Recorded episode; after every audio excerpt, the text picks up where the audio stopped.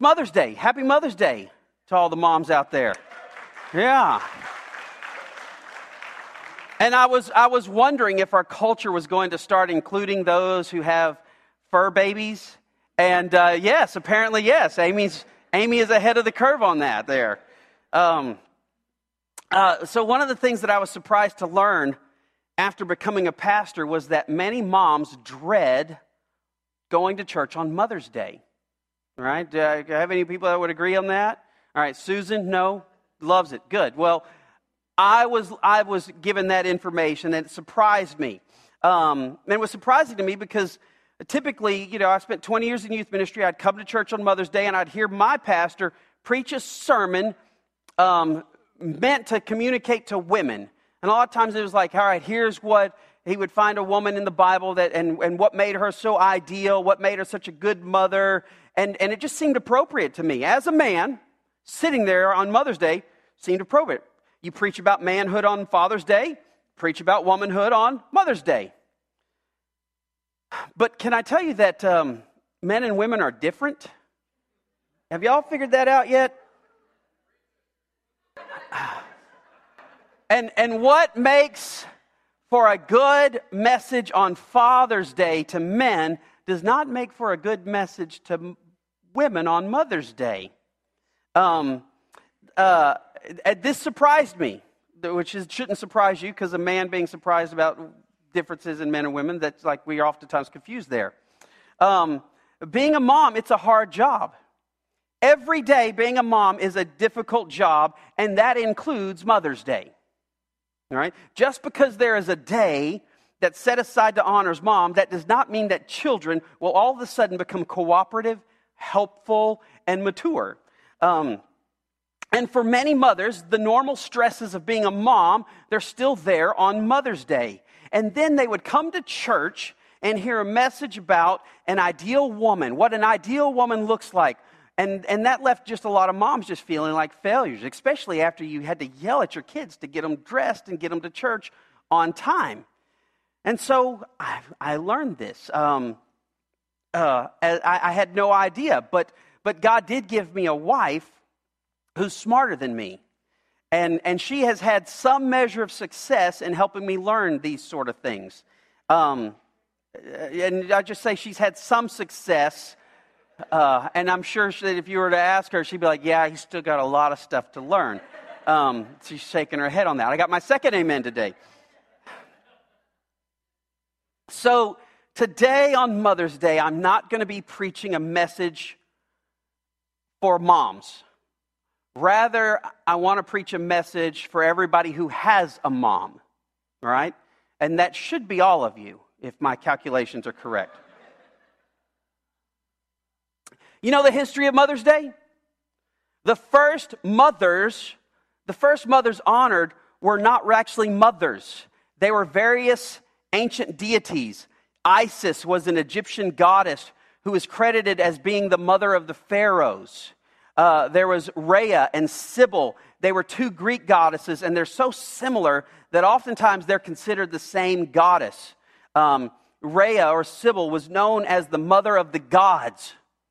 Cybele was a Greek god, but she was eventually adopted by the Romans, and she was honored with games. The Romans, they had some natural disasters happen in their kingdom, and they were like, ooh, maybe if we would honor the mother of the gods, then things would start working out for us. So they started honoring Cybele as one of their gods. In the 16th century, as Christianity spread, the celebration of mothers shifted from pagan deities to Mary, the mother of Jesus. And so they began celebrating Mary as kind of a Mother's Day. Then in the 17th century, the celebration of the Mother Mary, it was brought into all mothers. And it became a day where working class people were not forced to work on that day. They were given a day off so they could go and visit their mothers. And it became known as Mothering Day. Now, when the first English settlers came to America, they discontinued the practice of Mothering Day. There's a couple theories as to why, because it's not entirely sure. But two of the theories of why they discontinued Mothering Day when they came to the Americas, the first was they were just simply too busy, and they just didn't have time. I mean, look, they were settling a new land. You're having to build log cabins. You're having to establish farms. They needed to spend every day working to survive, and so to give a day off for mothers, that's possibly why they discontinued the practice. The other theory is just simply that the Puritans, they ignored secular holidays.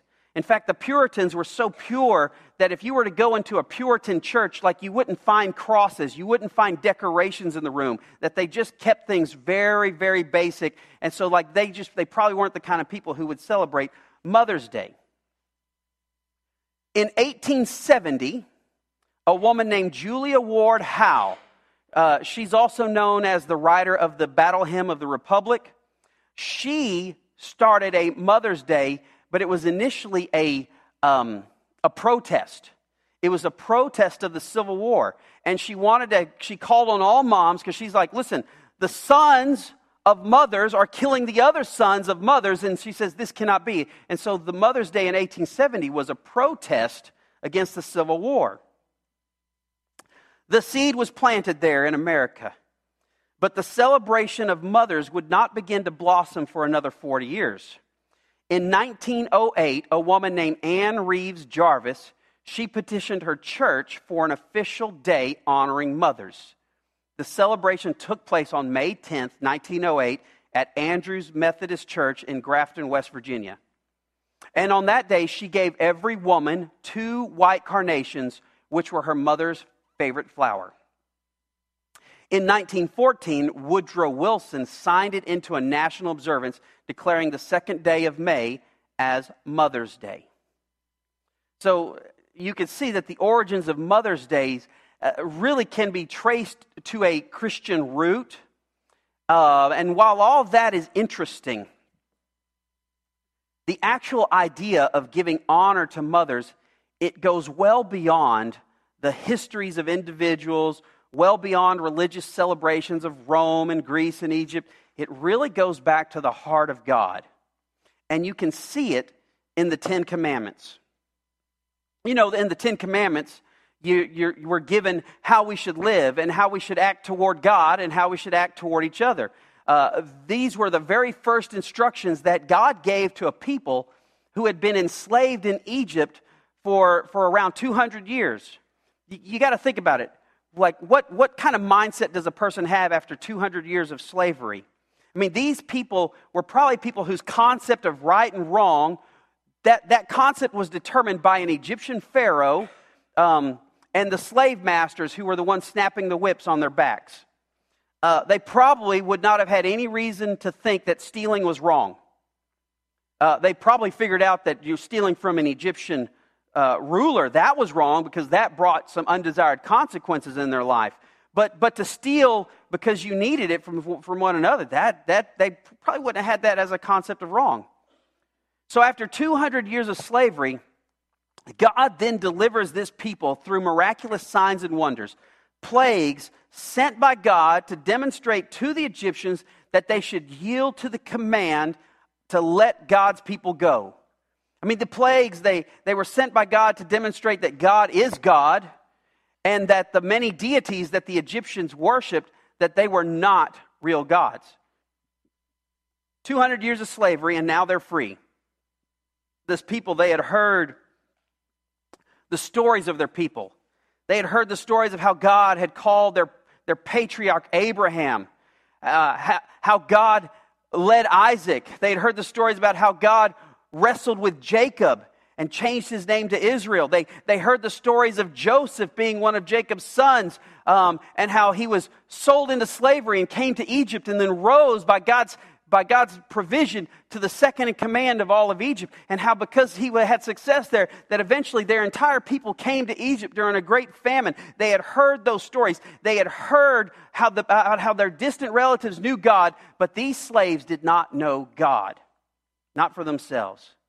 And now this God has done this mighty work to set them free, and for the first time, how they should live what is right and what is wrong. It's not determined by an Egyptian slave master. No, now they get to figure out what is right and wrong.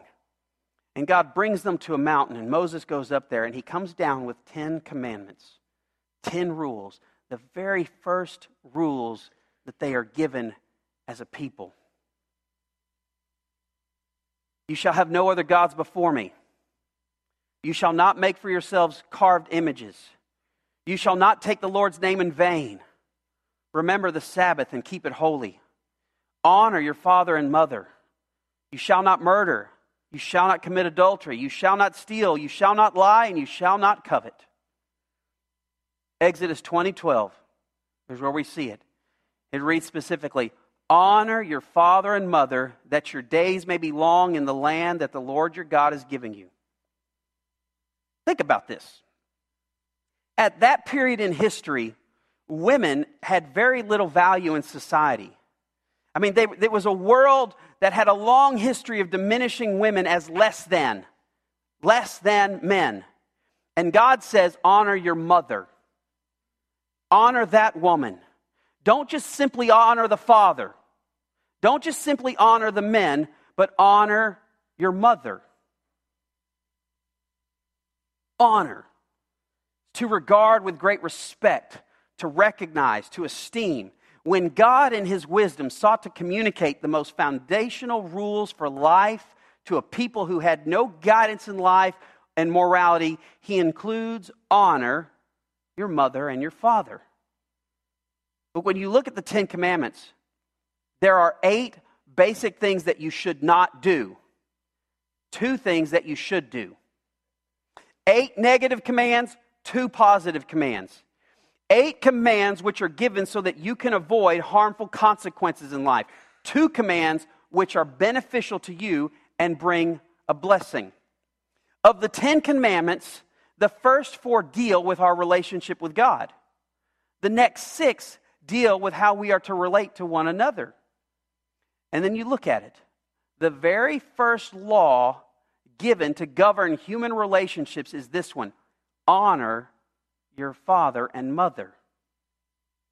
The Apostle Paul in the New Testament, he points this out to us in Ephesians chapter 6. He says, children, obey your parents in the Lord, for this is right. Honor your father and mother. This is the first command with a promise, that it may go well with you and that you may live long in the land. You see, this first command for human relationships, it also comes with a promise from God. There is a blessing that comes from this command. Now think about this. If this is the first command that God gives regarding how we should relate to each other, if this is the first command that comes with a promise, then how important is it for us to honor our mothers and fathers? Why is it that when God is giving the first rules to his people, rules and commands that reflect his heart and character, rules that promote our God, why is it that honoring your mother and father is the first rule regarding human relationships? I mean, when you look at the 10 Commandments, God says that we're to honor our father and mother. He says that before he says, you shall not commit murder, you shall not commit adultery. I mean, I think most of us can easily understand how murder and adultery will disrupt society. But God intentionally says, honor your mother and father before he tells us not to murder and not to commit adultery. Paul points out that this command is the first command that comes with a promise. And it is. Like when you go through the Old Testament, of all the commands that are given, it's the first one that comes with a promise. Other commands, in the 10 Commandments, they're meant to prevent bad things from happening. This particular command is meant to promote our prosperity and our good. Look, if you know your biblical history, the nation of Israel struggled to follow God's commands. They would get distracted. They would go off. They would chase other gods. They would do their own thing. And God would warn them, hey, you need to come back. You need to come back. You need to follow my ways. God, for 700 years... sent them prophet after prophet to warn them to come back. Quit Quit cheating on me. Quit going after these foreign gods. Quit making yourself the center of the universe. Follow my rules. This is for your good. 700 years, he would give them chance after chance after chance. Like, do you see how patient our God is? A lot of people look in the Old Testament and they see a God who's angry with fire and brimstone. I see a God who has great patience. Like I just need to drive down the North Dallas Tollway at rush hour to figure out how different I am from God. He's got 700 years of patience. Put me in, they got 24 lines at the Walmart and only 2 of them are open. I'm out of patience. 700 years of patience. Our God is a God of great patience. But he's also a God who keeps his word. And after 700 years of patience, he finally sends judgment on the nation. And they are conquered by the Babylonians. They're carried off into exile. And one of the reasons why God sends judgment upon them, we're told in the book of Ezekiel, it was for failure to honor their parents. Look at this, Ezekiel chapter 22, verse 7. It says, "Father and mother are treated with contempt in you.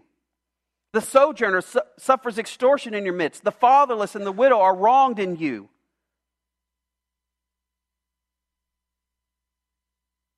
It's important to God that we honor father and mother.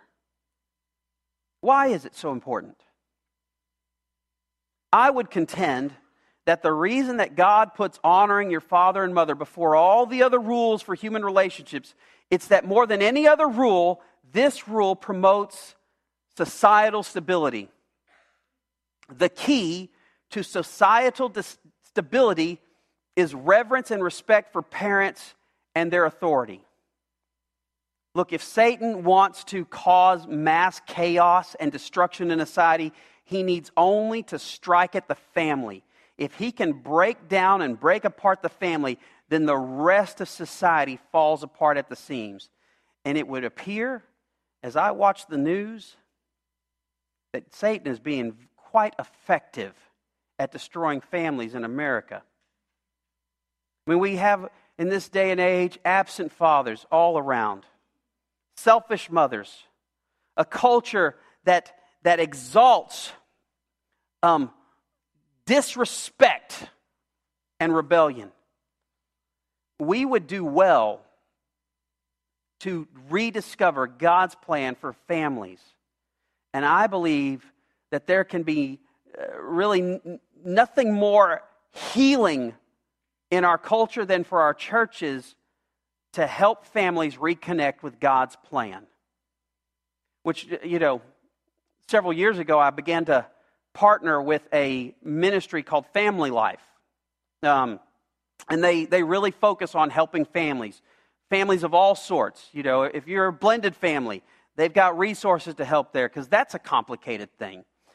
Just so you know, because of my relationship with them, this group called Family Life, they have a marriage conference coming to Plano. I believe it's June 8th. They're going to be up at a hotel up there in the Legacy area. Anyway, if that's something that you would like to be a part of, and I highly recommend it, whether your marriage is struggling or you just want to build it up better, let me help you get there. I can get you a discount to it. All right, so come see me. But I really do believe that helping families rediscover God's plan will do tremendous help for our entire culture as a whole. Mother's Day is a great idea, but I hope today that you're hearing that it was God's idea long before it was officially recognized as in our nation. And God's idea is not for us to simply set aside a day to honor your mom. God's way is that we should honor our mothers continually, consistently. Honoring your mother is foundational to God's design for the family. I mean, I just kind of picture it. I think God up in heaven, he looks down and he looks down at mothers and he sees all the sacrifice, all the frustration that you get, all the energy spent, all the love poured out. And then he turns and looks at the rest of us and he says, "You honor that woman." Husbands, You ought to insist that your children honor their mother. So today I want you to hear God say, honor your mother. Not just because it's Mother's Day, but because a mother's sacrifice honors God. Honor her. For most of us, your mother probably deserves it. I mean, do you remember what you were like when you were a kid? Do you remember what you were like as a teenager? You honor her. And should you be someone here who's struggling with the thought of honoring your mother because of the things that she did or the things that she did not do, can you believe in the promise that God gives here? That by honoring your mother and father, it will go well with you in the land that He's giving you. Can you believe that this promise will promote your good? And by honoring your mother, it may be the step that you take today to follow God's plan that will be the first step in healing the hurt that you've carried for so very long. Most mothers that I know are women who go the extra mile, give the extra effort, and sacrifice more than we will ever know. You know, to close today, I want to contrast what we think is typical for motherhood with some really extraordinary depictions of selfishness that were celebrated in the media. There was a woman a few years back named Josie Cunningham in England, and she made headlines for her decision to have an abortion. And it's the reason for her decision to have an abortion that gained attention. You see, Josie was a model and a call girl, and she had aspirations of being famous, and she wanted a nose job, but she couldn't have a nose job while carrying a child, so she said she chose to give up the child so she can have that nose job done. And this is what she said. She says, "I'm finally on the verge of becoming famous, and I'm not going to ruin it now. An abortion will further my career.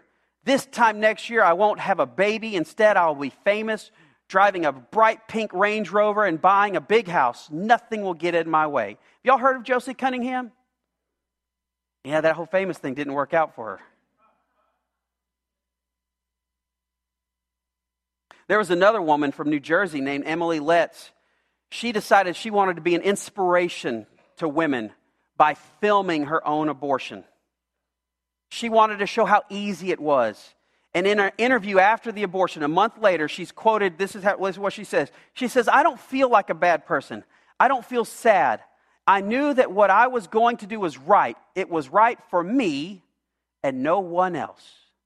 Now, if that's not a Freudian slip, if I have ever heard one. It was right for me and no one else.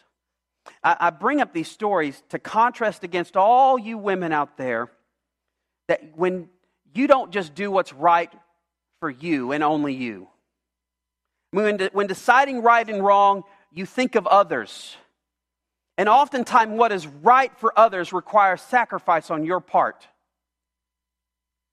The word that describes someone who's willing to give of themselves for the sake of others, someone willing to sacrifice their self, someone who will go the extra mile, stay the extra hour, give the extra effort, someone who defends, protects, promotes, and uplifts, someone who does these sort of things without asking for fame and glory, someone who does these sort of things because it's right, not right for me and no one else. No, I'm doing it because it's just right.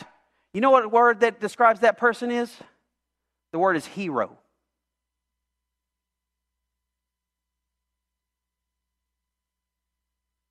And there are heroes gathered here today. I know, moms, you feel lots of things. You see those kids, and some things you do helps them become things you're proud of, and sometimes you're like, gosh, I failed them. I mean, my wife apologizes to my son because he's our guinea pig. And he's like, why do I have to be the guinea pig?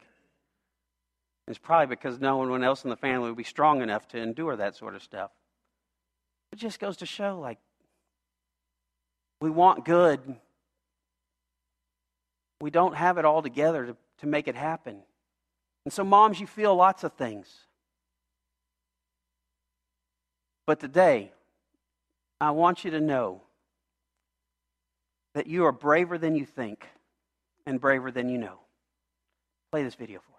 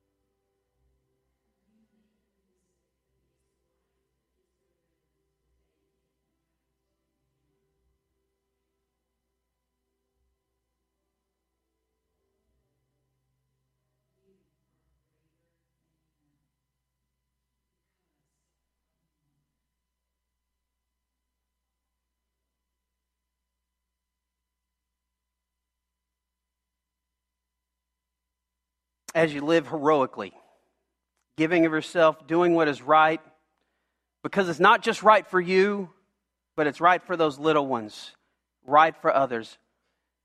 You're living in the same manner as the greatest hero of all, Jesus. Jesus, who did what was right, what was needed. He did what was hard. He paid the price so that all of us who are helpless can be saved. Jesus took the punishment for yours and mine sin. He endured the penalty for each and every time we violate the laws of God. He was beaten, bruised, pierced, and hung to die because that's what it took to rescue us from our sin. He didn't think about what was right for only himself. He thought about what it would take to make things right for all who have gone wrong. And hanging on that cross with nails in his hands and nails in his feet, he made an effort to take care of his mom. With the weight of the world upon him, moments from death, he thinks about his mom. Joseph, her husband, had passed away, and Jesus knew that there was no oldest son to take care of his mother. So he turns to John, and he says to him, "Here is your mother."